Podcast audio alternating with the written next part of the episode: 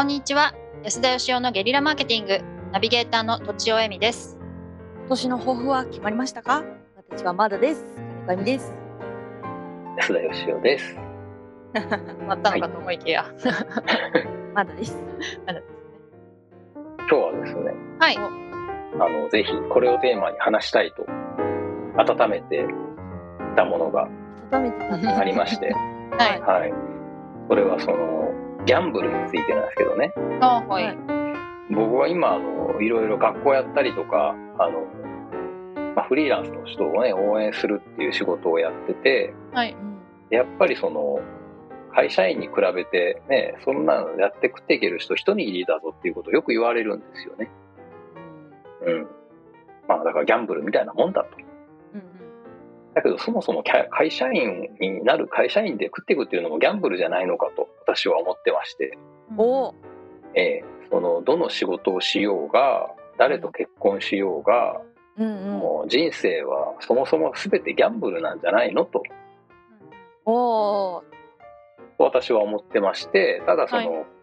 ギャンブルのその掛け率とかのものすごく高いものから比較的その低いものまであるけど100%勝てるものなんてなくってそういうのがまあベースにないと失敗するんじゃないのかなっていう気がしてまして。うん。お二人はどのようにお考えなのか。ギャンブルまあリスクがあるってことですよね何にしても。そうですね、まあ、はいはいはい。賭け賭け事なんでリスクはあるってことですよ、負けることもあるってことですよね。例えばまあ9割勝つよみたいなものを言われたとしても1割は負けるってことですそうですね。そんなもん、はい。はいはいまあ9割も勝つものなんてありますか？そもそもって感じなんでね。でもまあ会社、まあほ、すごい盤石な企業に入るみたいなことはもしかしたらうん。あるかもしれない。と何十年か潰れない、まあ、ささすがに今何十年潰れないのは予測できないかもしれないですけどちょっと前だとあったかもしれないですよね。今はね、その潰れるっていうこともそうですけど、その、おそらく時代はね、その解雇、金銭解雇というのが OK な時代になるじゃ、なるだろうっていう気もしますし、いや、その、なんて言うんでしょうね、盤石だと思ってる人ほど危ないんじゃないかってことですよ。確かに。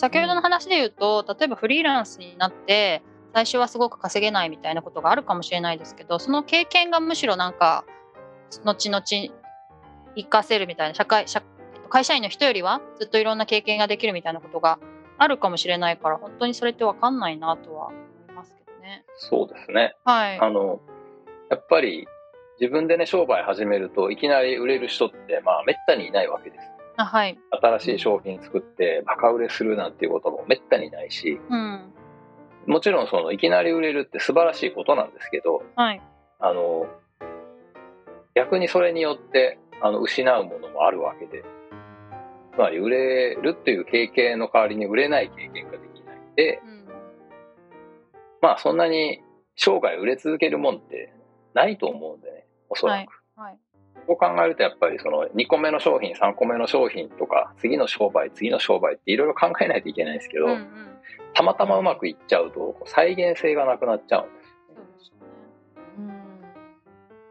だからやっぱりあの失敗するっていうのは悪いことじゃなく、うん。失敗の確率がどうやったら減るのかっていうね、はい。どうやったら物が売れていくのかっていうことをちょっとずつちょっとずつ工夫していくと自分のその工夫する力が間違いなくついていきますからね。はいはい。これををつ友達の売れないバンドマンたちにしたい話ですね。うんうん。売れない経験も売れない経験もいい経験だと。いい経験ですよ。なんかギャンブルっていうと、まあ、お金だけがこう指針になりがちですけれども、はいなんかこうフリーランスになると例えば仕事があることに感謝できたりとかうん。なんかそういう別の思考が生まれるなと思ってて会社員だと仕事がいっぱい降ってくる方が嫌じゃないですか多分。嫌ですよね。はい、だからそそういうのもあのリターンみたいに考えると、うんうんまあ、もっともっといろんな考え方の幅が広がるなんかただお金が前より少ないからあのギャンブル負けたみたいな考え方でもなくなるかなとも思いますけどね。うんうんまあ、本当にいろんなことに感謝できるようになりましたよ。素晴らしい。そうだよいやいやね。本当にそれを忘れないようにみたいなね私も毎月請求書を出す時にこうありがとうございますと思いながら出すように忘れないように心がけてますけれども そういうのはでも会社普通にやあの雇われてて家庭に給料が振り込まれるみたいだったら多分感じないと思うんですよね。まあでもそのたまたまね生きてる間に会社が潰れなくてクビにもなんなくて退職金もしっかり出て年金も払われる人もいるわけなんで、はい、うんあの別にそれを否定しないんですけど、はいそうじゃなくなった時のことをやっぱ考えないのはどうなんだろうっていう考えた結果そうなんないのが一番いいわけではいはいやっぱり考えとかなきゃいけないと思うんですよね。そうですね。特に今僕はあの結婚で一度失敗して、あうん。皆さんもね失敗しておるし失敗まあトリオですけど、は失敗トリオです。思ってないですよ。あ失敗したんです。ね あ素晴らしいですね。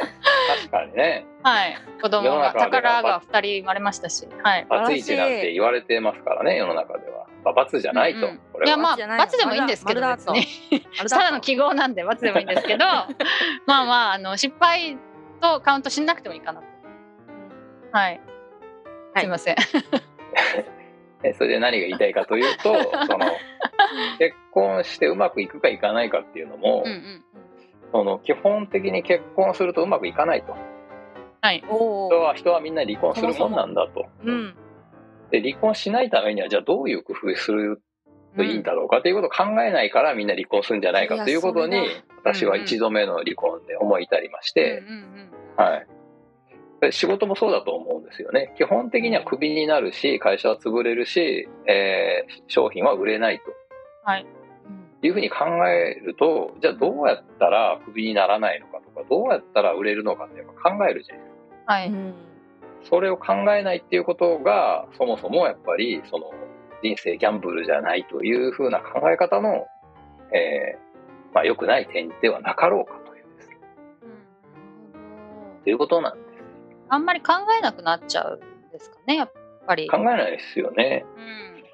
あの例えばそのねさっきの知り合いのバンドの話なんですけどね、はい、あの やっぱりこれアートの世界ですからいいものを作れば売れるはずだっていうことを僕はあのあんまり反対するのは良くないと思うんですけどはいだ。けど売れる音楽が必ずしもいい音楽とは限らないという見方をする人はいそのじゃあ売れる音楽って一体何なんだろうかってやっぱ考えることは必要なんじゃないのかなという気もする。一方でミュージシャンという方にはそんなこと考えずに音楽作ってほしいという気もしてですね。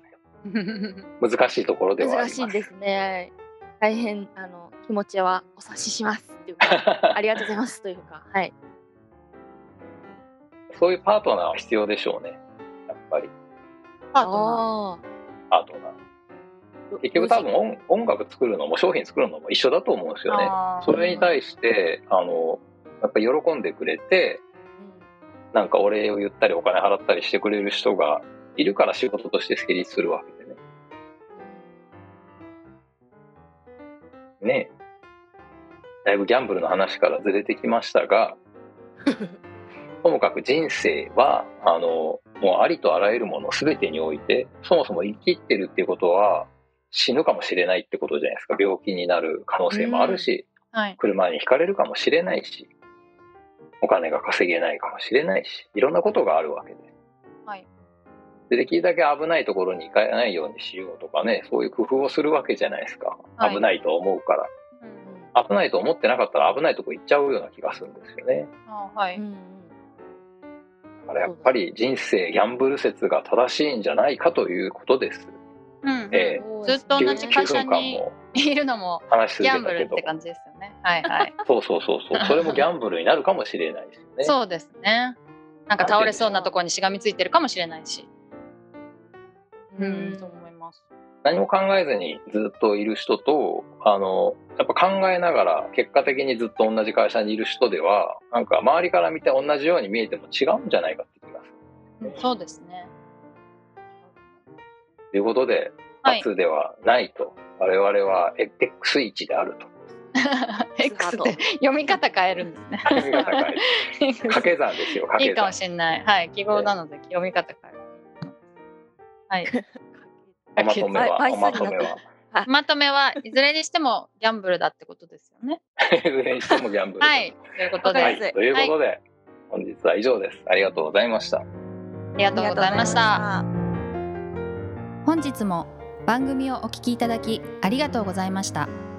私たち3人でギブの実験室というオンラインサロンを始めることにしました。キャンプファイヤーファンクラブというサービスで募集をしていますので参加したい方はキャンプファイヤーで検索するか境目研究家安田義雄のホームページ安田義雄 .com からお申し込みください。来週もお楽しみに。